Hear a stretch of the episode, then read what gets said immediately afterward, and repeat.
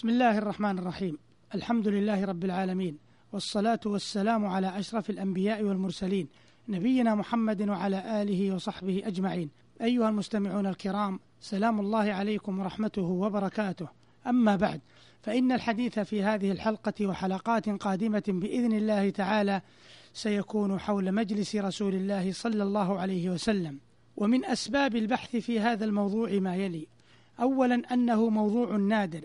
لا تجد من أفرده بالبحث والتقصي لا من المتقدمين ولا المتأخرين إلا العلامة التونسي الشيخ محمد الطاهر بن عاشور رحمه الله المولود سنة ست وتسعين ومائتين وألف للهجرة والمتوفى سنة أربع وتسعين وثلاثمائة للهجرة. حيث كتب بحثا في مجلة الهداية الإسلامية في ربيع الثاني سنة سبع وخمسين وثلاثمائة وألف بحثا عنوانه مجلس رسول الله صلى الله عليه وسلم.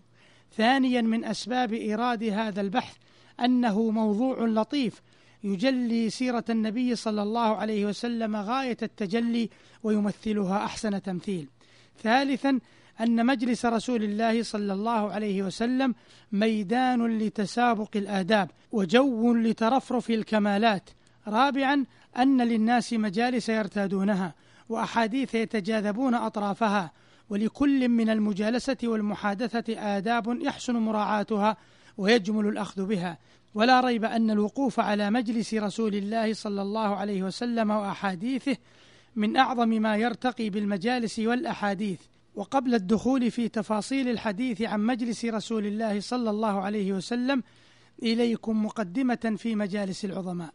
أيها المستمعون الكرام احتفاف العظيم بمظاهر العظمة في أعين ناظريه وتباعه وسيلة من وسائل نفوذ تعاليمه في نفوسهم وتلقيهم إرشاده بالقبول والتسليم واندفاعهم بالعمل بما يمليه عليهم.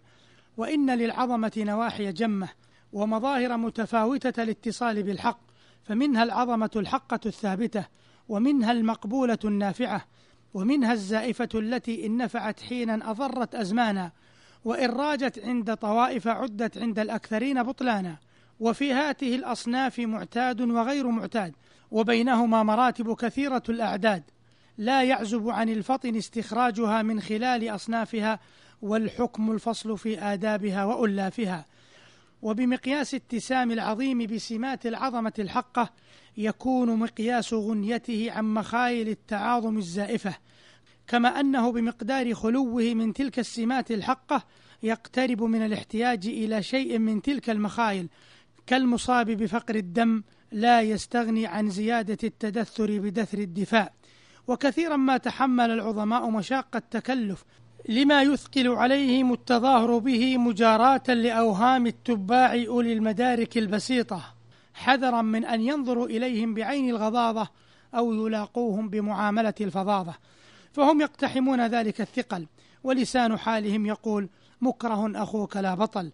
فلا غرو أن كان المتوسمون منذ القدم تقوم لهم من صفات مجالس السرات والجماعات دلائل منبئة بأحوال أصحاب تلك المجالس كما قال الشاعر ولما أن رأيت بني جوين جلوسا ليس بينهم جليس يئست من التي قد جئت أبغي إليهم إنني رجل يئوس وإذا تتبعت ما يعد من هيئات المجالس أحوال كمال حقا أو وهما تجد منها المتضاد الذي إن اشتمل المجلس على شيء منه لم يشتمل على ضده مثل الحجاب والإذن والوقار والهزل.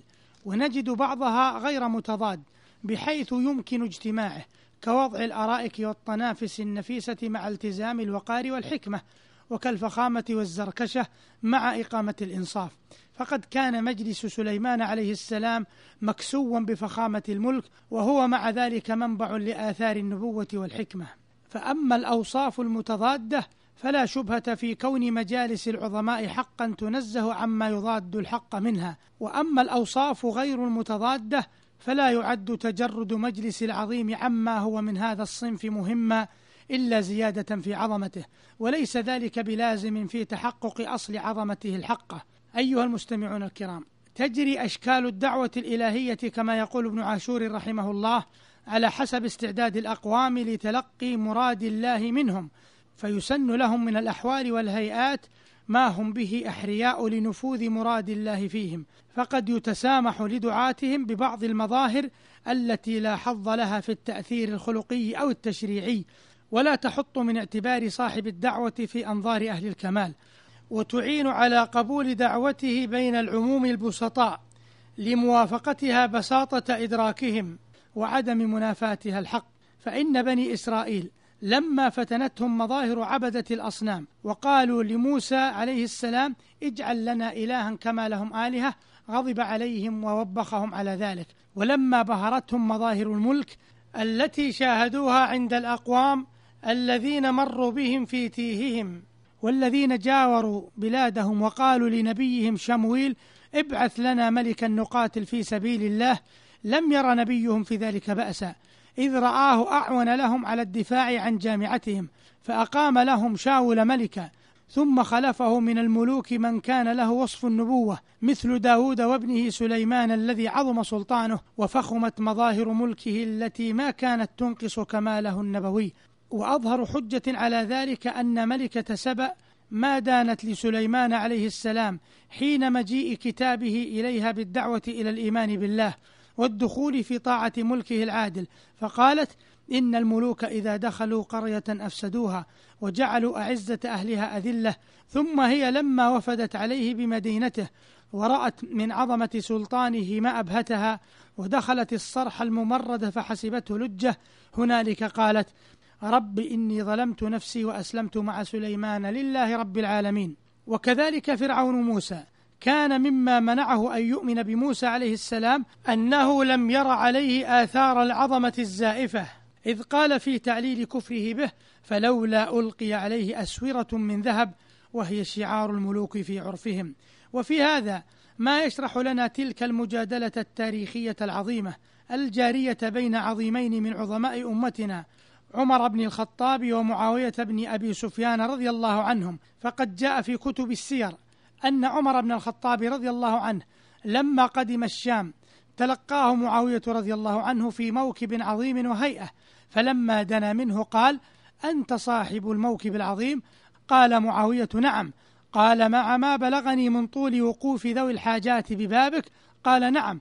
قال ولم تفعل ذلك؟ قال معاوية نحن بأرض جواسيس العدو بها كثير فيجب أن نظهر من عز السلطان ما يرهبهم. فإن نهيتني انتهيت قال عمر يا معاوية ما عاتبتك عن شيء يبلغني عنك إلا تركتني منه في أضيق من رواجب الضرس وفي رواية إلا تركتني منه في أضيق من رواحب الضرس فإن كان ما قلت حقا فرأي أريب وإن كان باطلا فخدعة أديب.